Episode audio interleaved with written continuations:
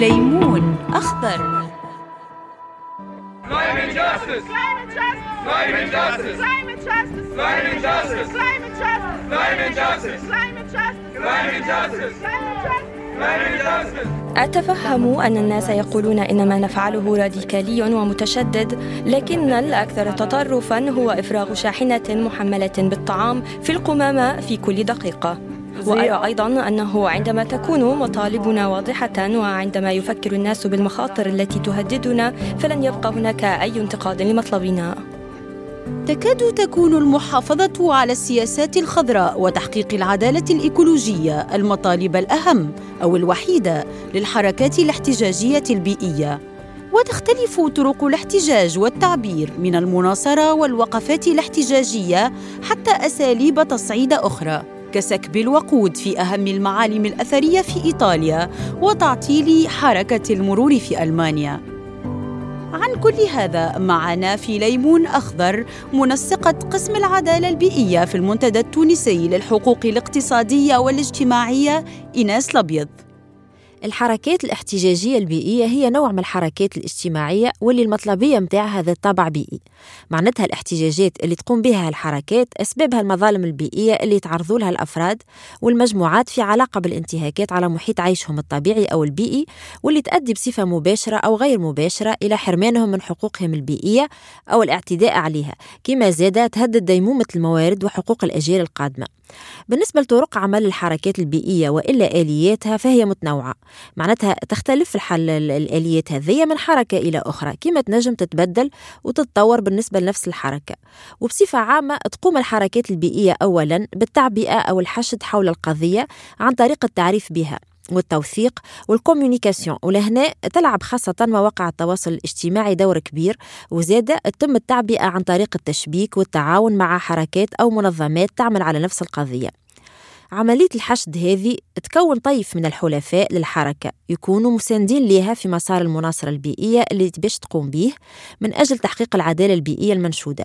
ومن التجارب النوعية اللي نجم نذكروهم في السياق هذا في شمال إفريقيا نذكر مثلا حركة منيش مصب في عجرب من ولاية سفاقس بتونس، كما زاد فما حركة الشباب الأخضر في المغرب والحركة البيئية اللبنانية اللي بدأ نشاطهم من ألفين واثناعش. ما هو مفهوم العدالة البيئية باعتباره مطلباً للحركات الاحتجاجية؟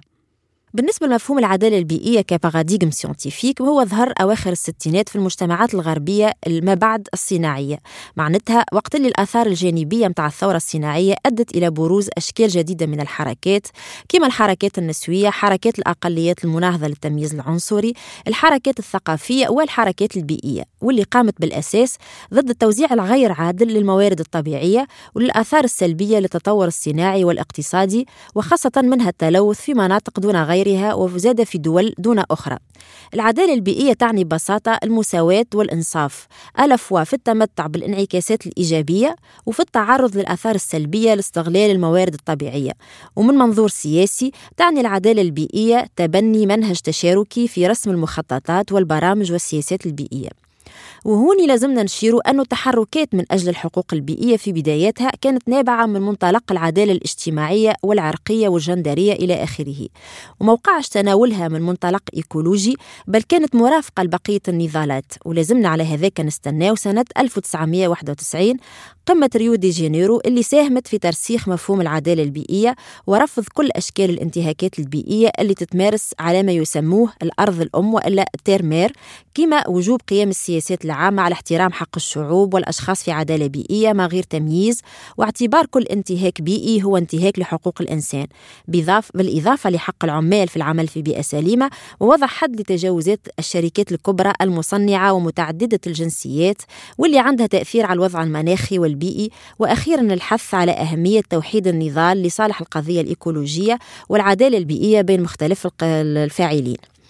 أما بالنسبة لتطور الوضع وإلا لتطور الوعي بالعدالة البيئية خارج الدول الغربية فهو جاء نتيجة الوعي باتساع الفوارق السياسية والاقتصادية والاجتماعية والبيئية بين دول الجنوب ودول الشمال، وذلك نتيجة التبادل التجاري الغير متكافئ والاستغلال الفاحش للموارد وتركيز النشاطات الصناعية الملوثة على أراضيها ونقل النفايات لها، مما كرس التفاوتات البيئية وخلى دول الجنوب تدفع ضريبة التغيرات المناخية اللي مسؤول عليها بالأساس النشاط الاقتصادي الاقتصادي للدول الكبرى المصنعة، وأصبحت وقتها المنادات بالعدالة البيئية شكل من أشكال مناهضة السياسات الاستعمارية والرأسمالية وإدانة الحكومات على تواطؤها مع القوى الليبرالية ومطالبتها بالسيادة البيئية.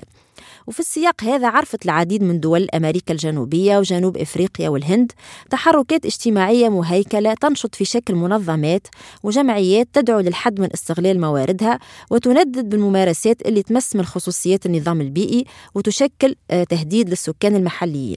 وخلافا للحركات الغربية، عرفت التجربة الجنوبية مجالات نضالية أخرى تتعلق بالمطالبة في الحق في التوزيع العادل للموارد والخدمات الصحية والحق في الماء الصالح للشراب والأرض والسيادة الغذائية إلى غيره. ما مدى ارتباط العدالة البيئية بالعدالة الاجتماعية؟ العدالة البيئية والعدالة الاجتماعية وجهان لعملة واحدة، وحتى الملاحظ للحركات الاجتماعية بأنواعها الكل يلاحظ إلي المطلبيات ما عادتش معزولة على بعضها، لأن الجوانب البيئية والاجتماعية مربوطة ببعضها ارتباط وثيق، بحيث أنه لا عدالة بيئية دون عدالة اجتماعية والعكس صحيح. ولأنه زاد لي زاسبي سوسيو إي لي زاسبي انفيرونمونتو ساليمونت موتيالمون، وش معنى التمع تاع الرفاه الاقتصادي والاجتماعي والبيئي ما ينجموش يتحققوا كل واحد وحده. ولهنا نتذكر شعار معبر برشا الحراك الحوض المنجمي في تونس ضد تجاوزات شركة فوسفات قفصة، وقت اللي المحتاج جين رفعوا شعار شغل بيئة صحة لسنا مجبرين على الاختيار. ولأن المزايدات وإلا لشانتاج اللي يقوموا بهم الصناعيين وخاصة منهم كبار الملوثين على غرار خليني نخدم خليني نلوث تو نخدمك ما عندهم حتى معنى. وزاد ما ننساوش اللي الحقوق لا تتجزأ، واللي راهو كما حقي في الصحة حقي في التشغيل حقي في التعليم وفي بنية تحتية لائقة، كما زاد عندي الحق في ماء نظيف نشربه وفي هواء نقي نتنفسه وفي بحر نظيف نعوم فيه وفي غابة نظيفة وفي خدمات رفع نفايات جيدة إلى غير ذلك. في السنوات الأخيرة برزت في دول مثل ألمانيا أو إيطاليا طرق احتجاجية مثل إلقاء الطماطم على لوحات فان جوغ أو سكب غراء وسط الطريق وإلصاق الأيادي عليه. ما هو الفرق بين هذه الأساليب والاحتجاجات البيئية في بلداننا العربية كالوقفات أو حملات المناصرة؟ ثم ما مدى نجاعة الاحتجاج بهذه الطرق؟ نتصور أنه طرق الاحتجاج اللي فيها تغيير وتجديد في الآليات والأشكال لازمها تكون تتماشى مع المجتمعات، وخاصة مع الفاعلين اللي موجهة ليهم رسائل الاحتجاج والمطالب البيئية. يعني في مجتمعات كما ألمانيا وإيطاليا وين الحس الفني والإبداع والنشطية الفنية متطورة نوعا ما مقارنة بمجتمعاتنا العربية، الطرق الاحتجاجية هذه تنجم تلقى صدى، لأنها أولا قادرة على الحشد ومس أكبر ما يمكن من أفراد المجتمع، ولأن الرسائل اللي تحملها تتعدى بسهولة وتوصل للمطلق غير حاجة كبيرة للتفسير ما يعبر عليه ديشيفراج. يعني المشكل زادة في مجتمعاتنا العربية هو التضييق على حرية التعبير والإيقافات اللي نجموا يتعرضوا لها النشطاء والحركات الاجتماعية بصفة عامة نتيجة للأشكال التصعيدية اللي نجموا يتبنوها. مثلا في الهويدية مثلا شمال غرب تونس تعرض نساء الهرسلة وإيقافات على أثر تلتيخ إيديهم بالطين وطبعها على سور الولاية احتجاجا على مقلع حجارة قاعد يلوث في عين الماء الوحيدة في القرية.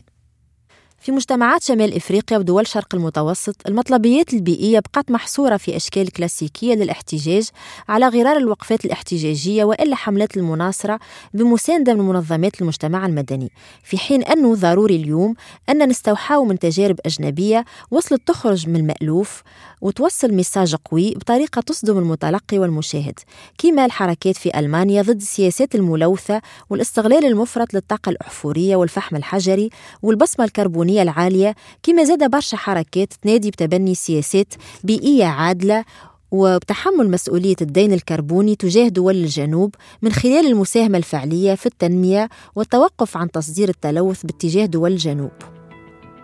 كانت هذه حلقة أخرى من بودكاست ليمون أخضر، تستمعون إليها وإلى باقة أخرى على مختلف منصات الميادين.